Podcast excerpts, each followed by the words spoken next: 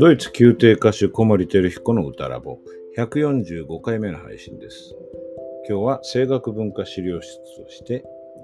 レガートとはというお話をいたします。あのよく使われるワードですね、レガート。これが、まあ、この言葉を扱うときに意外にこう間違いとか落とし穴があるんじゃないかなってことをずっと思っていて、それを少しまとめてみました。お聞きください。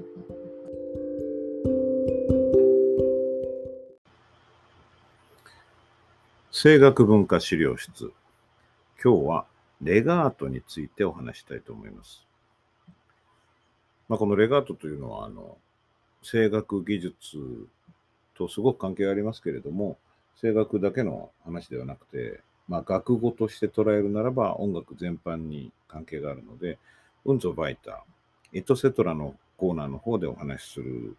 べき内容かもしれないんですね。実際そういう要素はあります。ただ、まあ、今回の場合は、えー、声楽技術との関連でお話しする要素がいくつかあるので、あえて声楽文化資料室の方でお話しすることにしました。で、またね、先ほどあの、学語として考えるならばということも言ったんですが、まあ、この視点も一つ、実はレガートというものを考えるときに重要になってきます。まあ、レガートって何でしょうね。あの、まあ、教育の場面が多いですけれども、えー、稽古場とかでもそういう話になることがあります。レガートって何だろうっていう問いかけをね、僕ずいぶん頻繁にしてみています。で、まあ答えとして出てくるものの多くはですね、滑らかにという言葉がつくことが多いんですね。あの、滑らかに歌うとか、滑らかに演奏すると。で、これ実はまあ、どうしてそうなるのかある程度分かっていて、あの、学典の本ってありますよね。僕も 大学受験の前に頑張って勉強しましたけれども、あの、当時僕が、え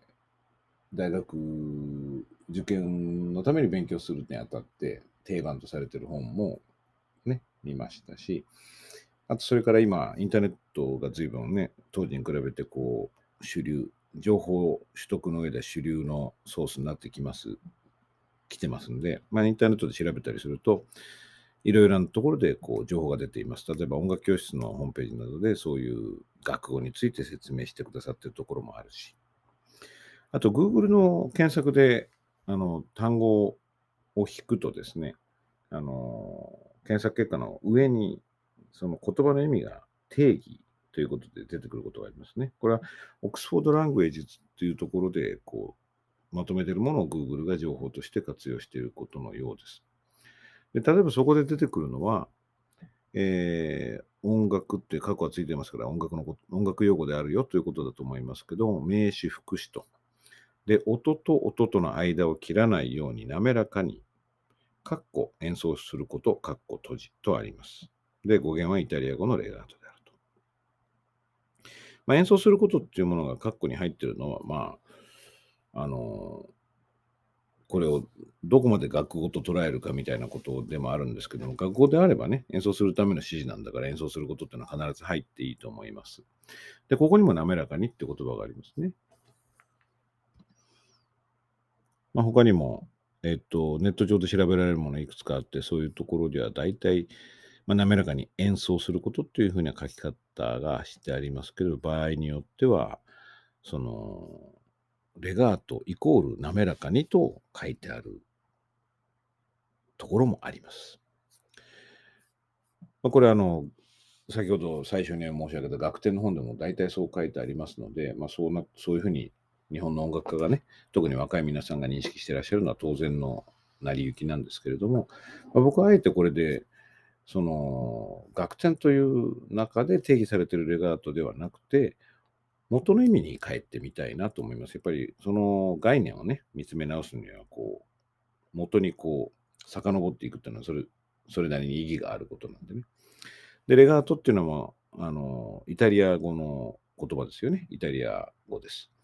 で、これはレガーレという、あの、動詞の過去分詞。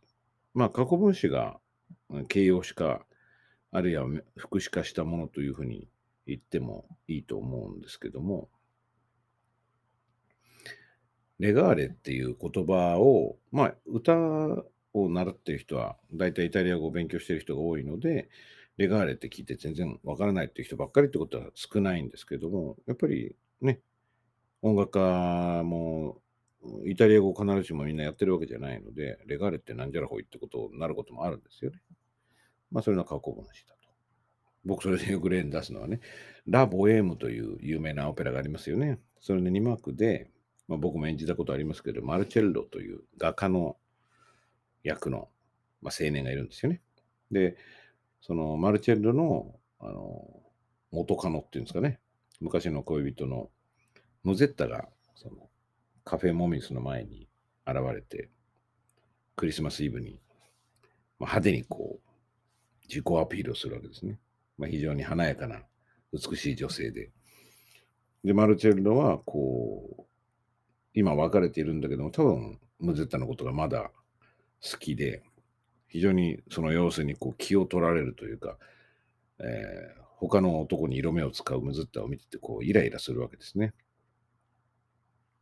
で、そこで彼が言うのは、レガーテミアラセッジョラっていうわけですね。レガーテミアラセッジョラ。あの、椅子に自分を縛り付けろと。そうじゃないと暴れてしまうからって、あのああいう挑発をされるとね。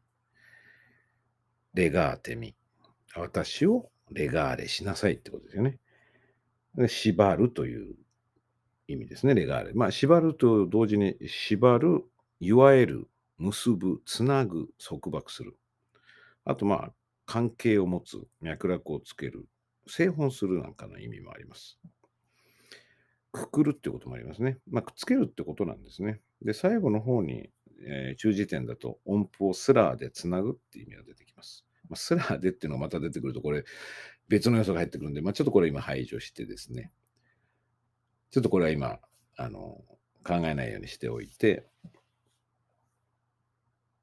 要するに、えー、レガーレされた状態がレガート、過去分詞。あの、状態受動とか言ってもいいですかね。と考えると、まあ、縛る、音を縛るってあまりないので、音楽的に分かりやすい言い方で言うと、つなぐ。つながれている。要するに、つながっている状態がレガートなわけですね。まあ、音がつながると、こう、隙間がなくなりますので、ある程度滑らかさは出てきますよね。なので、僕らの先人が滑らかに演奏するっていうふうに書いてくださったのは、もちろんそういう意義があって、僕はそれもちろんリスペクトするんだけれども、まあ、その、やってくださったこの、ある種の意訳ですよね。意訳が、ちょっと副作用があるんですね。で、それがちょっと困るなと思ってることがあって、こういうお話をしています。どう困るかというですとですね、あの、わかりやすい状況というか、事象はですね、じゃあそこもうちょっとレガートに歌ってくださいっていうふうにお願いしたときに、僕これあの日本人の音楽家に特にその傾向が顕著だと思いますけれども、音量が小さくなるんですね。レガートに歌ってくださいっていうと、ボリュームが下がるんです。声量が下がる。わざとじゃないからもしれないけども、その皆さんが受け取るレガートというニュアンスの中に、何かしら音量を下げるものとリンクする部分があるんですよね。もっと言うと、音楽が消極的になる人がほとんどですね。レガートって消極なんだろうかって、これが今日の話のポイントかなと思います。まあ僕の考えでは全くそうではない。むしろ逆だと思います。レガートは積極性だと思います。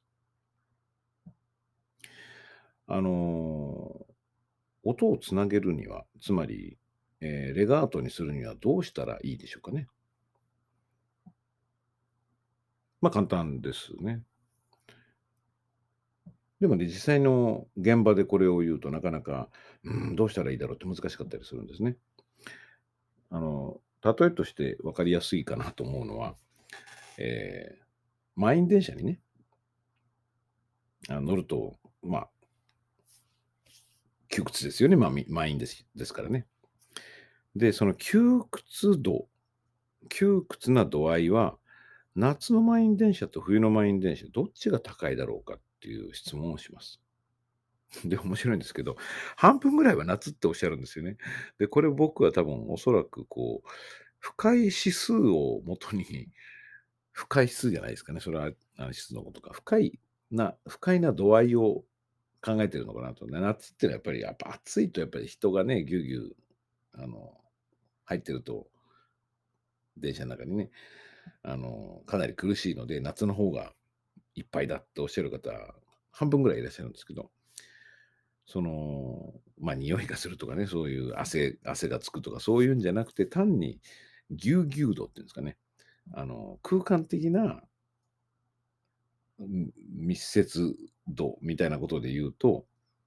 まあ、冬の方が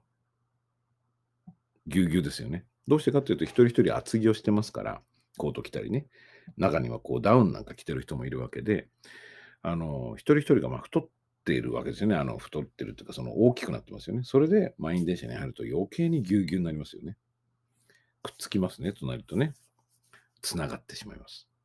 まあ、これがレガートの秘訣かなと思います。どういうことかというと、一つ一つの音が太ればいいんです。そうすると、隣の音とくっつきます。まあ、もっと、あの、植物的な言い方で言うならば、音を一つ一つ長く歌えばレガートになるわけですね。これがレガートの、まあ、一つの、えー、語源というか、文法的なイタリア語としての学語としてではなく、イタリア語としての元の言葉、レガーレから起こした本来の意味だと思います。で、これをもう一度見つめ直した方がいいんじゃないかというのは、学語のレガートとして定義されている、まあ、多くの場合に定義されている滑らかという概念を入れてしまうと、どうしても消極的、丁寧にやらなきゃいけない。で我々そういう丁寧にやることに対してはかなりこう、えー、ていうのかな、ある種のこの責務感みたいなものを持ってかかることが多いので、そこで必要以上に自分の本能的衝動にブレーキをかけてしまうんですね。で、消極的になります。で、音量も下がるし、なんとなくこう地味なフレージングになってしまう。僕は逆だと思います。レガートは派手だと思います。えー、っと、つまり音がつながってさえすればいいので、えー、つながっている場合には、ザラザラしてゴツゴツしててもレガートですね。あの滑らかである必要は全くないわけです。つまり、えー、軸の切り分けを本格的に行うと、滑らかかどうかとレガートかどうかは全く関係のない軸なんです。もちろんこれをクロスすることはできますね。滑らかなレガート。滑らかではないノンレガート。まあ、滑らかなノンレガートってなかなか使いにくいかもしれないけど、スラスタッカートなんていうのはある意味で滑らかでレガートではないものですよね。だからそういうふうに音楽を描写する上では軸をしっかり切り分けたい。で、そのレガートというものを本本格的にベルカント的にやりたいと思う場合、滑らかという概念から一度離れた方がいいと思います。で、もう一つ話したいのは、そのレガートとパルランドっていうものが逆だって思ってる方が多いんですね。実際そういう2曲でお話をすることって場合によっては有益だし、分かりやすいので、まあ、僕もそういうことししない、全くしないわけではないんですけども、実はパルランドとレガートというのは逆ではなくて共存しうるということを覚えておきたい。これが歌唱技術と非常に関係があるので、今回のこのエピソードを声楽文化資料室にしたというゆえんです。まあ、あの、歌唱発音的な視野から言うと、えー特にドイツ語なんかと、まあ、イタリア語でもそうなんですけども、特に死因のマネジメントが自由であるフランス語、ドイツ語では、死因をジョイントとして、あの、しっかり扱うことによって音と音がつながりやすくなりますね。だから、死因を歌えないとドイツ語でレガートができないのはそういうわけです。あの、ジョイントの部分を捨ててしまっているので、あの、穴だらけになってしまいますね。それはレガートになり得ません。レガートは音がつながることなので、音と音があのくっつかないといけない。で、くっつきにくいところで、ドイツ語の場合は子音が使えるっていうことですね。ですから、パルランド・レガート、レガート・パルランドでもいいんだけども、この2つが、あの、共存することがあって、まあ、僕は例えばワーグナーであるとか、リヒャルト・シュラスであるとか、その力強いオーケストラのサウンドとともに歌う歌唱のにおいては、やっぱこの芯をかなり太くしっかり歌いながらレガートに要するに、レガートの構成要素として信用をしっかり考えるっていうことが大事じゃないかなと思っています。だから、死因のことを関係なくレガートと思うと、なんかいつもヒリベリして恐縮なんですけども、Ich liebe dich so wie du mich am Abend und am Morgen みたいになっちゃうんですよね。で、詩を立てると、Ich liebe dich so wie du mich am Abend und am Morgen みたいになっちゃうことがある。で、これはパルランドパラランドっていうか、こう、信用を立てて、あの、言葉を喋っていることではあるけども、レガートになってないのは、どうしてかというと、信用を長くではなくて強く歌ってるからなんですね。Ich liebe dich so wie du mich am Abend und am Morgen 言葉ははっきり聞き取れますけども、これだとレガートなんで。で、えー、そのパルランドレガートをやる際に何が大事かというと、さっき言ったように、シーンを長くまあ、言ってみれば、しかも力強く歌うことですかね。だから、えっ、と、母音症法的なレガートだと、イヒリベリサビドミってなりますね。なんとなくこう、ふわふわしちゃって、こう、消極的な感じがするに対して、イヒリベリゾビドミヒ、アムアベントンタモルゲン、というふうに、あの、子音と母音で全く体の使い方が変わらないような、こう、筒の状態ですかね。を作ると、それは本当の意味でレガートになるんじゃないかなと思います。その子音のレガートということを勉強する上では、やはり、あの、子音の使い方が限定的になってしまうイタリア語よりも、ドイツ語、フランス語の方がやりやすいのかなと思ったりはしてますんで、本当のレガートを学ぶためにはドイツ語やるっていうのは一つのチョイスかもしれないですね。はい。今日はレガートについてお話をいたしました。